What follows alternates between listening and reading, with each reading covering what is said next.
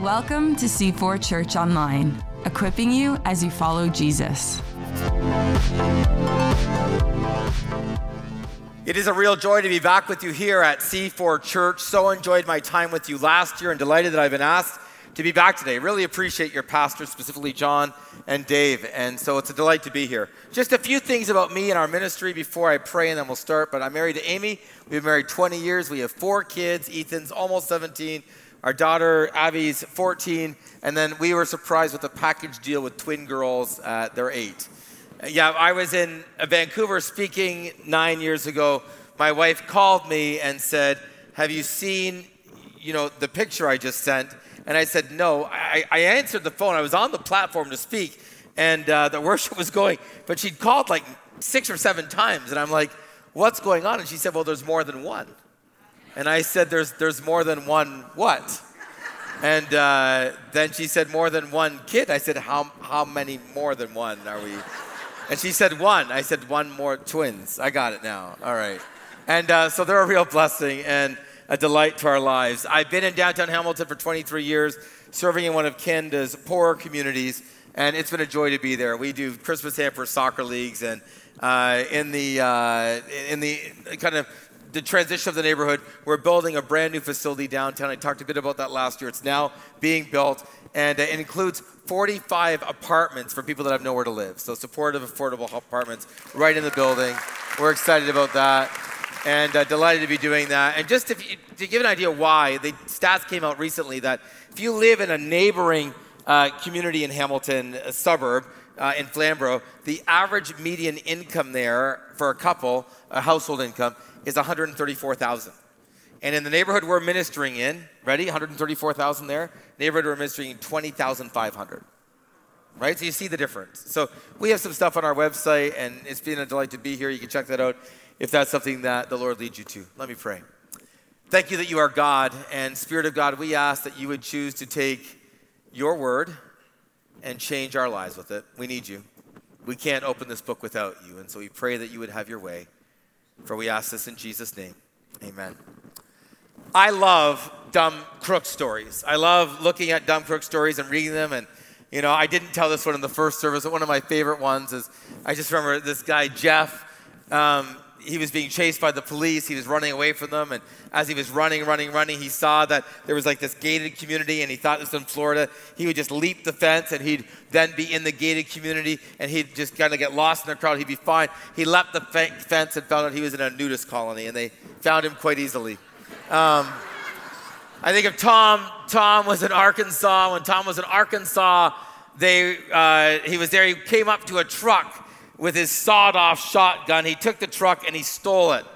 And uh, the police were chasing it, but quite baffled because what Tom had done in his haste is he thought he'd stolen an armored truck, but he'd actually stolen a Bowl America truck full of mop heads going to where they were going to.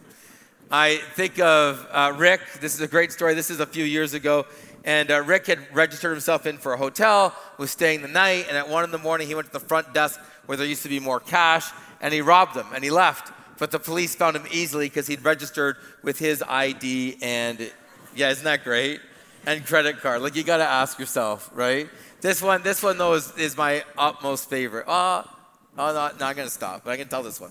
Is uh, I got another one too with a guy that got stuck in the chimney at Christmas. It's awesome. He thought he was Santa, but he wasn't. And the fire department, police, everybody had to get him out. Anyway, uh, this guy, Nigel, he was scouting out, this is in Toronto a few years ago, scouting out homes in Toronto to break in uh, when no one would be home. And it was around Christmas time as well. So he went into a house to his surprise and to the wife's surprise, she was still home. Um, he thought the family had left, but she hadn't gone. She was going to this family gathering later. So he's shocked. She's there, doesn't know what to do. And um, so he says he's there to rob her. And she goes, I have no money. And uh, he goes, Well, I need money. And she goes, Well, I can write you a check. And, uh, come on, come on. What's your name? How do you spell that? Oh, yeah. Yeah. And uh, the police arrested him soon after. I like dumb crook stories. I just love dumb crook stories. The life of our Savior is fascinating. He's born in a manger in a stable among the animals, and he dies on a cross between criminals. Have you ever thought of the book ending of his life like that? Born in a manger between animals, dies on a cross between criminals. And the Word of God says this if your Bible's Luke 23, but it'll be on the slides. Two other men, both criminals, were also led out with him, that's Jesus, to be executed. When they came to the place called the skull or Golgotha, there they crucified him along with the criminals, one on his right, the other on his left. Jesus said, Father, forgive them, for they do not know what they are doing. And they divided up his clothes by casting lots. The people stood watching, and the rulers even sneered at him. They said, He saved others, let him save himself if he is the Christ of God, the chosen one. The soldiers also came up, they mocked him. They offered him wine vinegar and said, If you are the king of the Jews, save yourself. Two criminals are hanging on either side of Christ. The book of Matthew tells us that at the beginning of his crucifixion, they're both mocking him. They're both laughing at him. They're both jeering him. Now, these criminals were probably insurrectionists or murderers. You were not crucified for petty thievery. No one would kill you for that. You would not be executed for that. But you would be executed for insurrection against the Roman rule. You would be executed for murder. And so there's a capital offense that's gone on, and Jesus is treated as an offender who's created or committed a capital offense. He's already been whipped.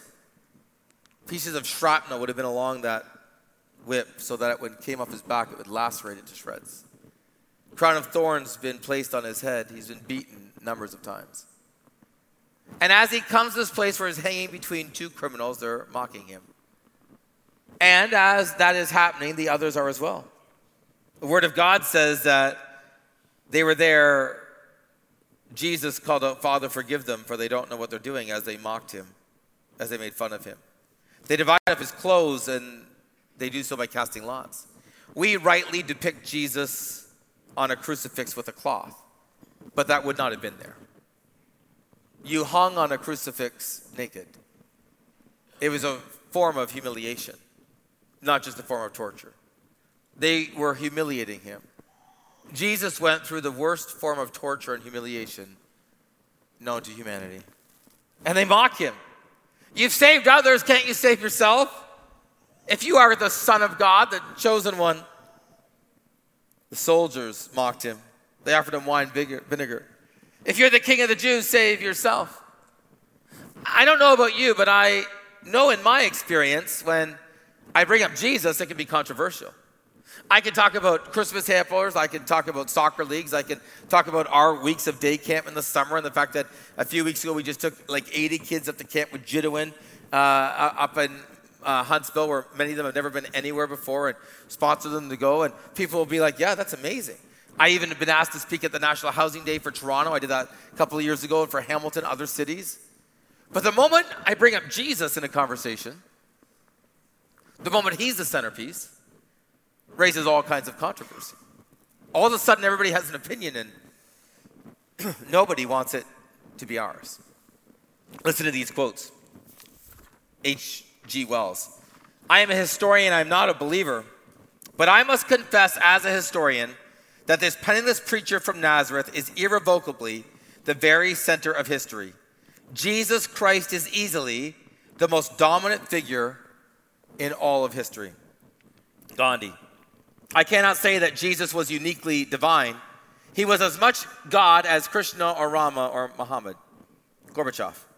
Jesus was the first socialist, the first to seek a better life for mankind. Woody Allen. If Jesus came back and saw what was being done in his name, he wouldn't be able to stop throwing up. John Lennon. We're more popular than Jesus now. When we were having our first child, Ethan, so this is now 17 years ago and a bit, we went to prenatal classes to figure out how to give birth. I mean, I figured out how to support my wife in giving birth. I wasn't giving any birth. And, uh, you know, it was run by public health, and we got to the place where we were to go, and it was a church. And we knew that, but run by public health. And you get there, and in the foyer, there was all these signages. And of course, like any church, there's stuff about Jesus. So the guys, the expectant dads, have all gathered on the signs. When I get there, they're actually making fun of Jesus. So I was about to interject when uh, they asked us, the lady in charge asked us to all go inside. And she said, expectant dad's over here, expectant mom's over here. And introduce yourself, who you are, what you do, you know, kind of that kind of stuff, right? Oh, yeah, it was awesome. So I'm third person in, so we get to me, and I'm like, my name's Dwayne Klein, and I'm a minister. And I believe that the Jesus Christ whom you are mocking in the hallway is the King of Kings and Lord of Lords in charge of the entire universe. This is what I said. I was younger then. And, um, and I said, who will judge us all for everything we've said and done.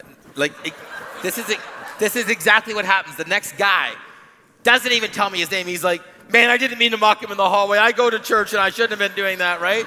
Right? And so now he's apologizing and asking God to forgive him. The next guy's like, I go to church too, man, but it's been a while. I shouldn't have been.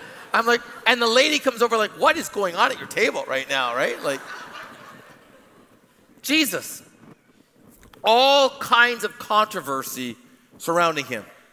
And verse 38, 39, 38, my glasses, I don't have them on right now.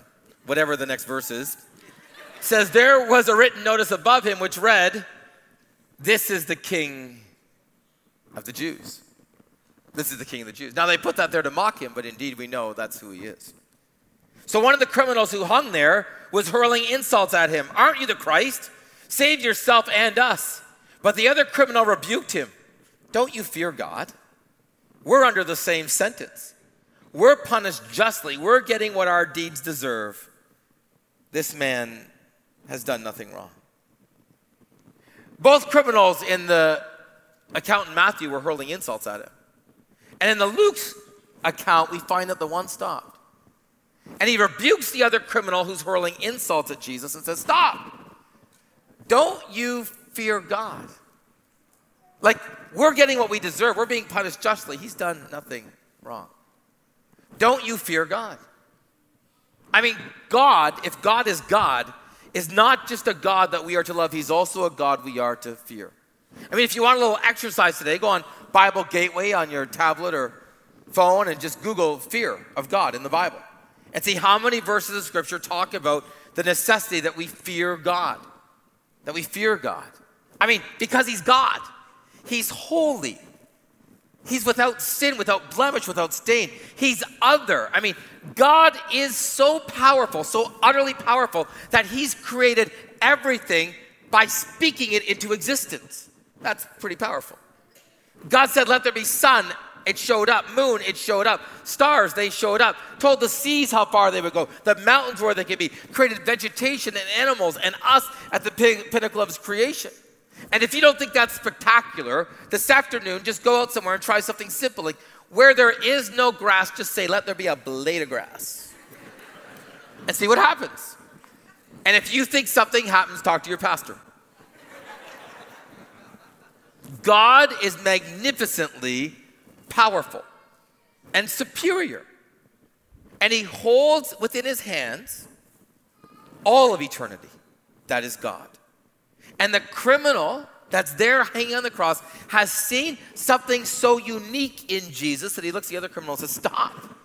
This guy is so vitally connected to God. Don't you fear God? Why are you mocking him? This man who's hanging here on this cross is somehow so vitally connected to God that when you're mocking him, you're mocking God. He gets it. You see, so does our culture. Oh, you may not agree with me, but let me explain. Our culture so understands who God is that they have worked at every level to eliminate him from existence. I mean, we've moved to the place where we have to believe one of two things if we don't believe God created. We either believe nothing, given as much time as you want it to, could actually create something, or we believe that matter existed in one form in an inorganic state and that somehow it was able to transition to an organic state and give life. I mean, we've moved to these preposterous theories in order to say there's no God. Because we don't want a supreme being, we don't want someone we should fear, we don't want someone to be accountable to. Listen to these quotes Richard Dawkins, The God Delusion. We are all atheists about most of the gods that humanity has believed in, has ever believed in. Some of us just go one God further. Christopher Hitchens, who died a few years ago, God is not great. Thus, though I dislike to differ with such a great man, Voltaire was simply ludicrous when he said that if God did not exist, it would be necessary to invent him. The human invention of God is the problem to begin with. Thomas Nagel, this is an amazing quote. It isn't just that I don't believe in God and naturally hope that I'm right in my belief. It's that I hope there is no God. I don't want there to be a God. I don't want the universe to be like that. That's what the world has done. Let's just eliminate God out of the equation. We don't want to be accountable to Him. We don't want a supreme being.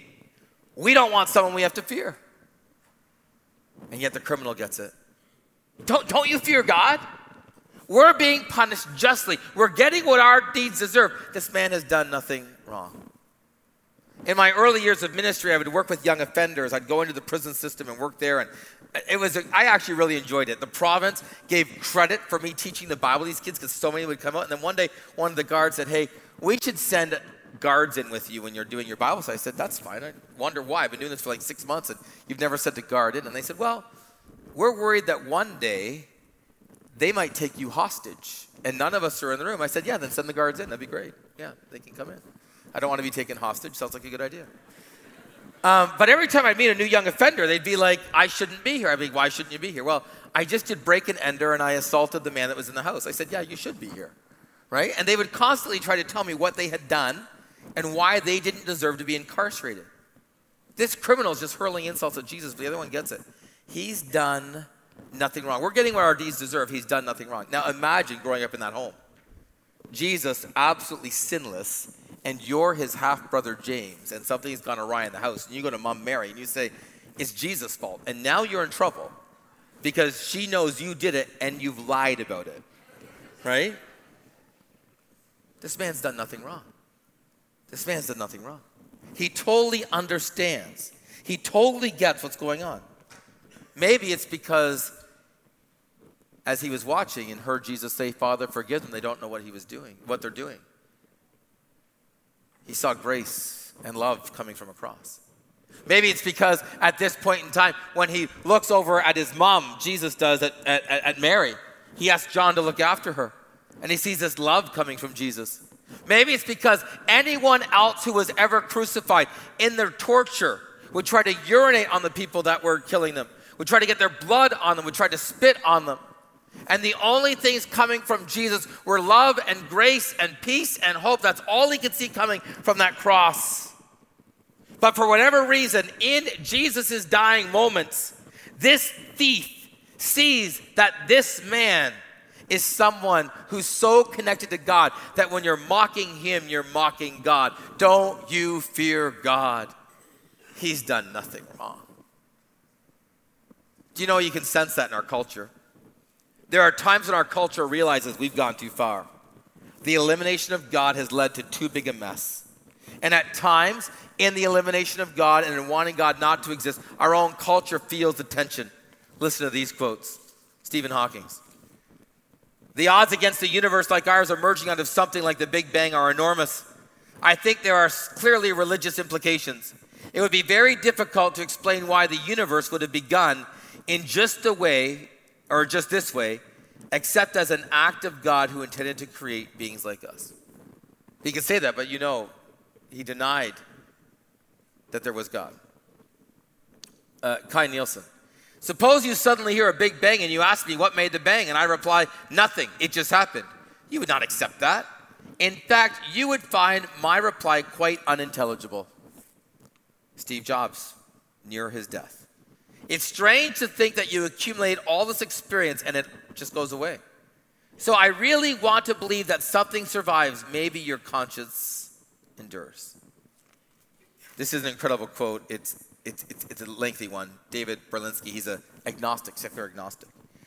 Has anyone provided proof of God's inexistence? Not even close. Has quantum cosmology explained the emergence of the universe or why it is here? Not even close. Have our sciences explained why our universe seem, seems to be fine tuned to allow for the existence of life? Not even close.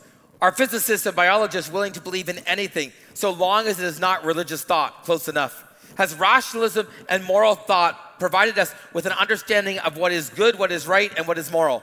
Not close enough.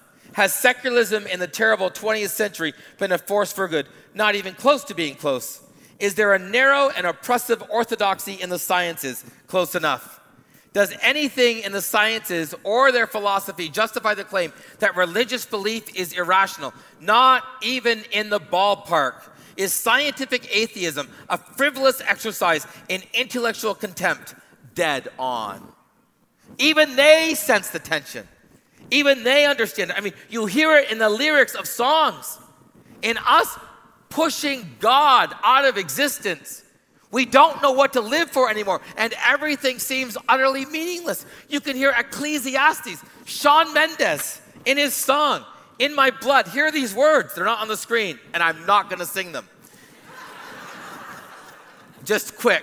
I was at a seniors meeting, hundreds of seniors. They got to this verse. You know how seniors sometimes do on the second verse, like the women or the men? They said on the second verse, the pastors, two of us at the front, should sing a duet. And I thought, Lord, no. So he and I sang out the second verse, and it was done. And I was the speaker that day, and this 92 year old, uh, 82 year old lady got up and she said, Well, Dwayne, Pastor Klein, we all thank the Lord that you speak much better than you sing.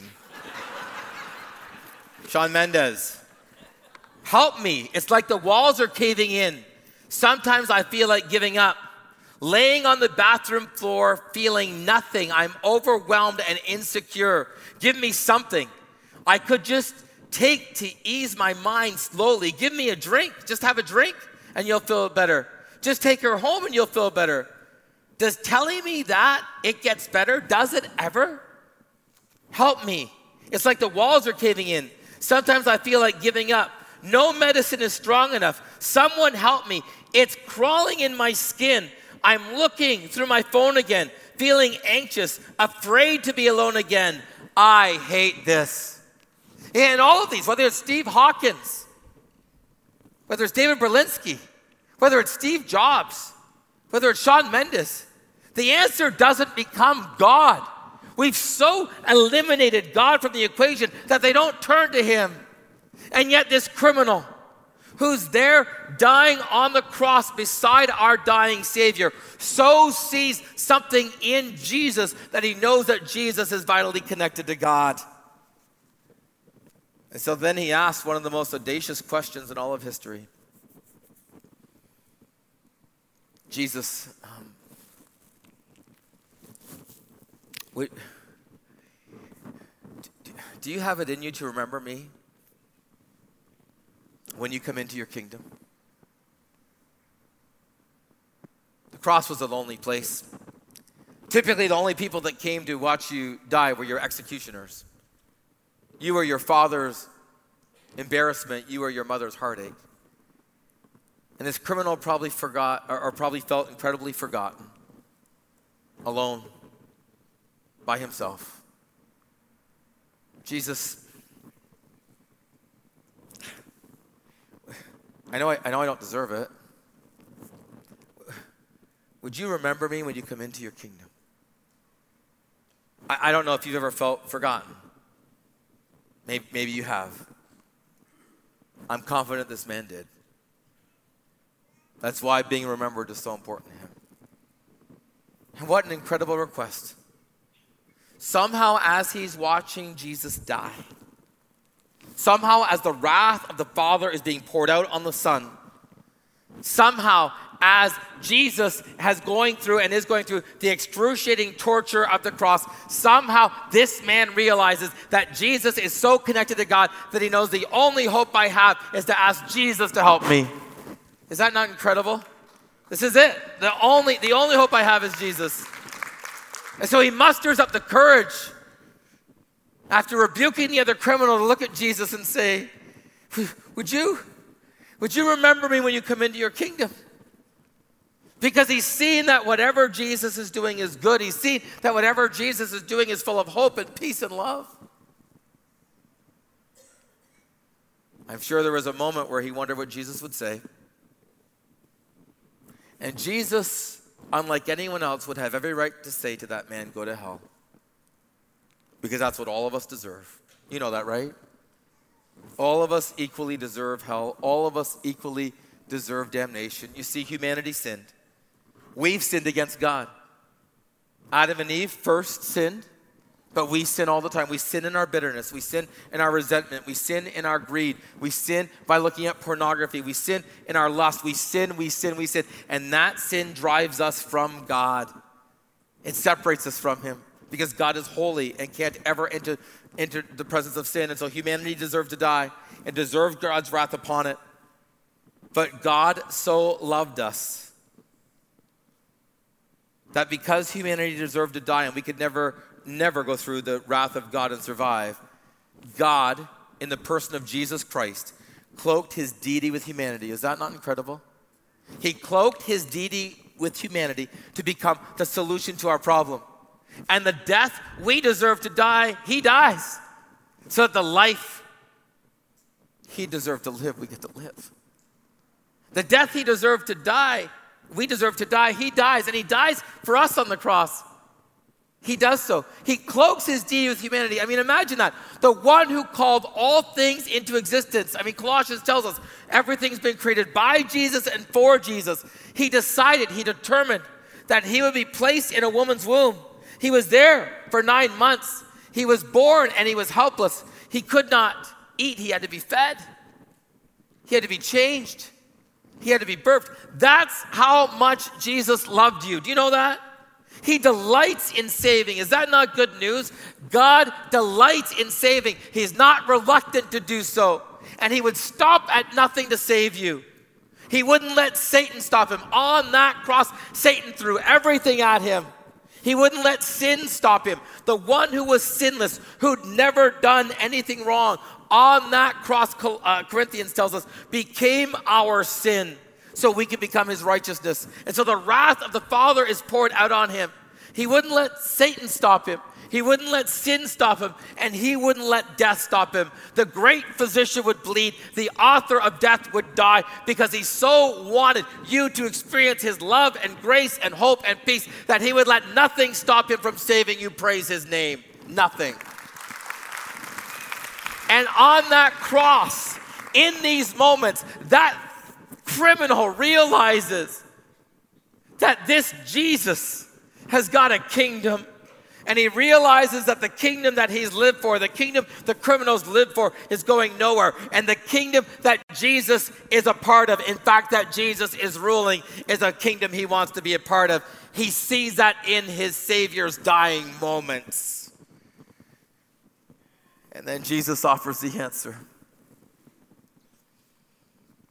I tell you the truth. Today you will be with me in paradise. What a great Savior.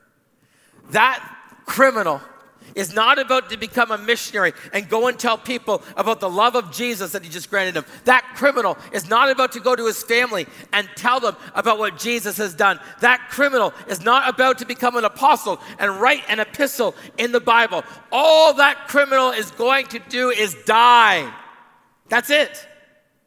All he's going to do is die. And Jesus saves him. Why? Because Jesus loves to save. He loves to save. Jesus didn't save you because of what you can do for him. Jesus did not save you because you are good. Jesus has saved you because he is good. And that changes everything. Now, as we live and as God grants us grace and strength, we live for him. And we're people who see the kingdom of God through the power of the Spirit brought here. Amen? But God didn't save you because you would do that. God saved you because He delights in saving people. He loves to do it. He's not reluctant, He's not hesitant. He loves to. He loves to save religious people. I, I worked for a plumbing company for six summers going through university and part of high school, and it was a great company. I mainly worked in the septics and cisterns, and that really says I grew up in the country. And some of you are like, what's a septic? You don't need to know, it's fine. But it's where when you're in the country, you flush your toilet, it goes, right? Septic, right? And, uh, and it was sometimes a very disgusting job when you were putting a new septic in over top of an old septic on a 40 degree day with bugs everywhere. It was delightful. Yeah, you don't have to picture it. And uh, I, lived, I lived through it though on several summer days. And Albert Laidman was an awesome man. wasn't a godly man, but he was a mainline church attender, faithful, taught Sunday school, would take uh, time off uh, from his busy schedule to, to, to, to, teach in the vacation Bible school, and, and, um, and yet didn't know the Lord, did not have a saving relationship with the Lord. I would sit and talk with him about the Lord, but it was just so hard. I mean, he was a good man. I remember times when, when something would be done wrong, one of the other plumbers or somebody would make a mistake, and Al would, go back and fix it. He'd never have anything be done wrong and his name on it. He'd go back and fix it. He, he was a man of integrity. I remember one time they dropped off stone that you bury in these septic beds, and it was the wrong size stone by a quarter inch. I mean, I couldn't even tell, but he knew. And he knew that that meant the septic wouldn't work as well as it should. And he told them to come and haul it all back. And they argued with him. He said, I will not, because they said, it's just going to be buried. No one will know. And he said this, I will know. That was who he was. My wife and I maintained friendship with them over the years and had them over, and they had us over. And I was at his deathbed. He was dying with cancer when he was 80. And about two weeks before he died, I, I looked at him and I said, What are you afraid to die? he said, I'm terrified. I said, Why? He said, I don't know if I've been good enough for God. And that night I shared with him that none of us are good enough for God, that we need Jesus to save us. And I walked him through the gospel in several passages. And that night God saved him, powerfully saved him. I mean, so much so that the chaplain the next day told me that there was such a difference in his life. And the night Elwood died, about two weeks later, he took my hand. He had big hands. He used to dig like hydro poles, the holes for them by hand by hand, right? For a dollar a hole. Whew. Anyway, he took my hand and he said, Take care of your family, take care of your church. Thanks for becoming a friend. I'm not afraid to die. I know I will go to be with Jesus. I prayed with him that night. I left, and the family called me and told me that an hour later he'd passed into God's presence. Because God loves to save he loves to save people who think they're good and don't need the Lord. But he also loves to save people who don't think they can be saved. I remember meeting Alex on the streets of Hamilton. I, I met Alex one night. People were praying that I would actually meet him. I found out that week that they were doing so. He was 17. Mom was a prostitute in our city. Dad was a drug dealer. Spiked hair. He was benching about 350, studs on his body, makeup all over him. And I met him that night. And I was sharing the gospel with him. We were going back and forth about life and God and his existence. And I thought at one point he was just going to hit me. And I knew that I wasn't benching 350 and it wasn't going to be pretty, right? Hey, you laugh like you know that too. Anyway, it's fine. So there we were, right? And in the middle of that, God just broke in and that night saved him. Saved him. And he's walked with the Lord ever since. When his mom died a number of years later, I took the funeral and I was walking away from the interment. As I was walking away from the interment, his grandfather, not a believer, collapsed on me and said, I tried so hard, I tried so hard, but her life was so dark, it was so dark. He was weeping, and then he looked up and he pointed at Alex and he said, But there is the light in our family. There's the light. God delights to save, He delights in doing so. A few weeks ago, I went to go for a run. I normally run in the mornings. I do so several times a week. I know it looks like I should run more. My wife tells me already it's fine she's like, we're now at the place where I have to, I have to kind of stagger my run. So I can go eight kilometers one day, I go three kilometers one day. And then she said, we should get you a bike. So I got a bike. And when I got the bike, I tried this bike because I thought I'll, I'll cycle. I, I, rode this bike around Sport Chek. I stopped, and the literally the 18 year old guy was like, hey, we should get you a bike that's more suitable for the strength of your frame. I mean, I have never been told I'm heavy in such a nice way in my entire life we should get you something that's more suitable for the strength of your frame. I'm like, should I give you a tip or should I hit you? I'm not sure, right? so I normally run in the mornings. I had like a 6:15 meeting, and I just thought I'm not going to get up at 4:30 to run. I can schedule my day around, you know, because you have some time as a pastor to kind of work out your day. I'm going to run at lunch. I have a lunch meeting. So I rarely run at lunch. Like, do I do it three times a year? So I ran at lunch. There's a trail. I, I, I run from my house to the trail. I run back to my house, right? Within kind of a couple hundred feet, I stop and I walk. But I, I, am a creature of habit, so I do the same thing all the time, right? Except I mix it up for my wife's, you know. Anyway, I'll stop there. Um, and, and I got to the end of the, of the trail, and it was still run to my house, and I felt like the Lord just said, stop. And you know, you ever have just God's Spirit speak to you? And I just clearly felt stop. And I'm like, what? And, I, and for a moment, you're like, is that you? Right? Stop. And so I stopped. But I never stopped there. And literally 30 seconds later, this guy comes walk, walk to me. Now I'm dripping wet with sweat in like 32 degree weather. And he's like, Are you a pastor? I'm like, Yes. yes, I, I am. And, and he's covered in tattoos, and I can see he's cut himself hundreds of times. They're everywhere. And he says, My name's Corey. I'm 21 years old. I heard you speak once when I was 15, and it impacted me. And uh, he said, I've been incarcerated. I've lived on the streets. My, my whole life has been a mess. And he said, I, I was going to start using today. And I just looked up to heaven and said, Lord, if you're there, would you just send someone my way to let me know that you care, that you love me? And I decided to take a walk on the bay. I've never been here before. So there he is in a place he's never been. There I am in a time I never go because God has a way of delighting in saving people. He does. So I walked with him for an hour. I prayed with him. I quoted as much scripture as I could because I don't carry a Bible in my sweat gear, right? And didn't have my phone on me because that's just gross. And and uh, and so you know, I'm praying for him after spending about an hour with him. We're done. I'm still dripping wet. He looks at me, gives me this great big hug, and I'm like, man, I stink. I know I stink. And he wouldn't let go. I'm like, well, now you stink, right? Like it was. But God delights in saving. When I was four years old, God grabbed a hold of my life. And maybe your story is like one of the first three I just told. Maybe it's later in life. Maybe it's one of those dramatic stories. Do you know every story is a dramatic story? because every story is a story of God saving someone. And when I was a young kid, God grabbed a hold of my life and said, I'm going to save you. And He touched my heart and He changed my life. And I can tell you, as a 46 year old adult, I know where I was headed because I know my heart. I was headed for hell, except that God intervened. Praise His name. And He delights in saving, and He loves to save, and He longs to save. God loves to save.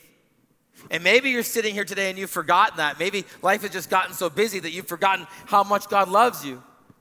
You just kind of get into the routine of life, you get into the busyness of life, and it's like, whoo, right?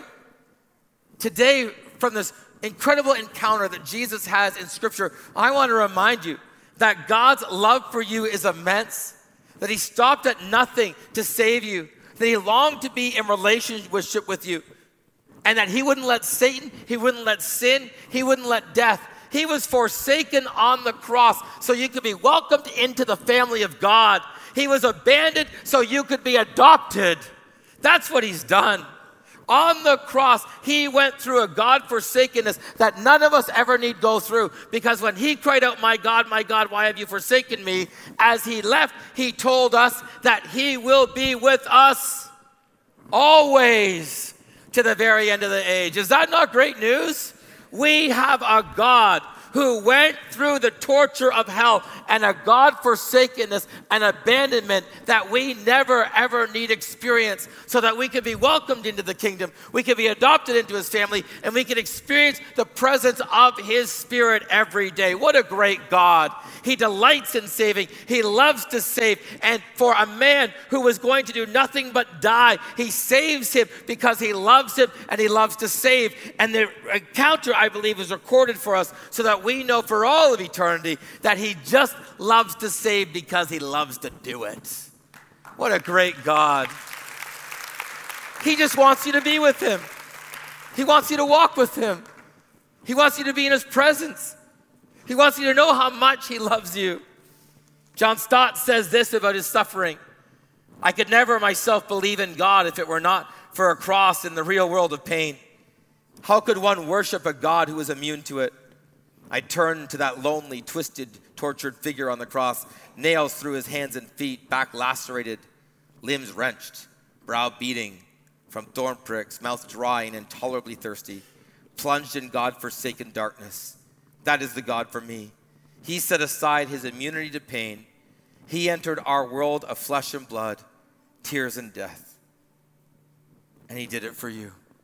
I like to say this God treated Christ the way I deserved on the cross so that God can treat me the way Christ deserves in judgment. God treated Christ the way I deserve on the cross. Christ experienced the wrath of God. Christ experienced hell. Christ experienced God forsakenness. That's what I deserved. So that one day when I stand before Him in judgment, and I will, we all will, I will be treated as Christ deserves. When God sees us, he sees his son. Is that not great news? When God sees us one day in judgment, I will be declared innocent because all of my sin, praise his name, has been covered by his blood. And I will be welcomed into a place where there will be no death, where there'll be no disease, where there'll be no temptation, where Satan will not be allowed, where sin will not enter, where death will have been vanquished, and I will enjoy Jesus. We will enjoy him as its centerpiece forever and ever and ever. And who gets to go? Anyone who comes to the recognition, the, the realization that the only thing they got left is to cling to Jesus. That criminal dying on that cross realized there's only one hope left for me it's Jesus Christ. Jesus. Man, I know I don't deserve it. I know I haven't earned it. But do you somehow have it in you to remember me when you come into your kingdom? Could you imagine that moment for that criminal? I tell you the truth, he says, you could depend on this. Today you'll be with me in paradise. And maybe you think your goodness was going to get into heaven. It won't. Only the blood of Jesus Christ will. Maybe you're sitting here today and you thought that you're too far gone. There's no way Christ could love you. No one is too far gone. Jesus would delight in saving you today. Maybe you're sitting here today and you thought that, well, it's all that pornography, it's all that gossip, it's all that bitterness, it's all that. The answer is Jesus Christ. And for anyone, anywhere, at any time, including you today, when you come to Him and say, Jesus, man, my life is a mess. I need you. Do you have it in you to remember me in your kingdom? The answer from heaven is always the same. I tell you the truth. You will be with me in paradise. What a great God. He never turns anyone away. He'll never say heaven's too full. He'll never tell someone that they're not good enough to get in because His goodness, His grace, His love, His peace, his shed blood is enough for any and every sin. That is our Savior, Jesus Christ. And today, as I go, if you're walking with the Lord, may you be reminded anew of His great love for you. And if you're sitting here today and you haven't yet come to that place where you've cried out to Him for salvation, today would you ask Him to save you? And would you know as you do, He will delight in welcoming you into His family. Amen. Thanks for joining us. To connect to the ministries of C4, visit c4church.com.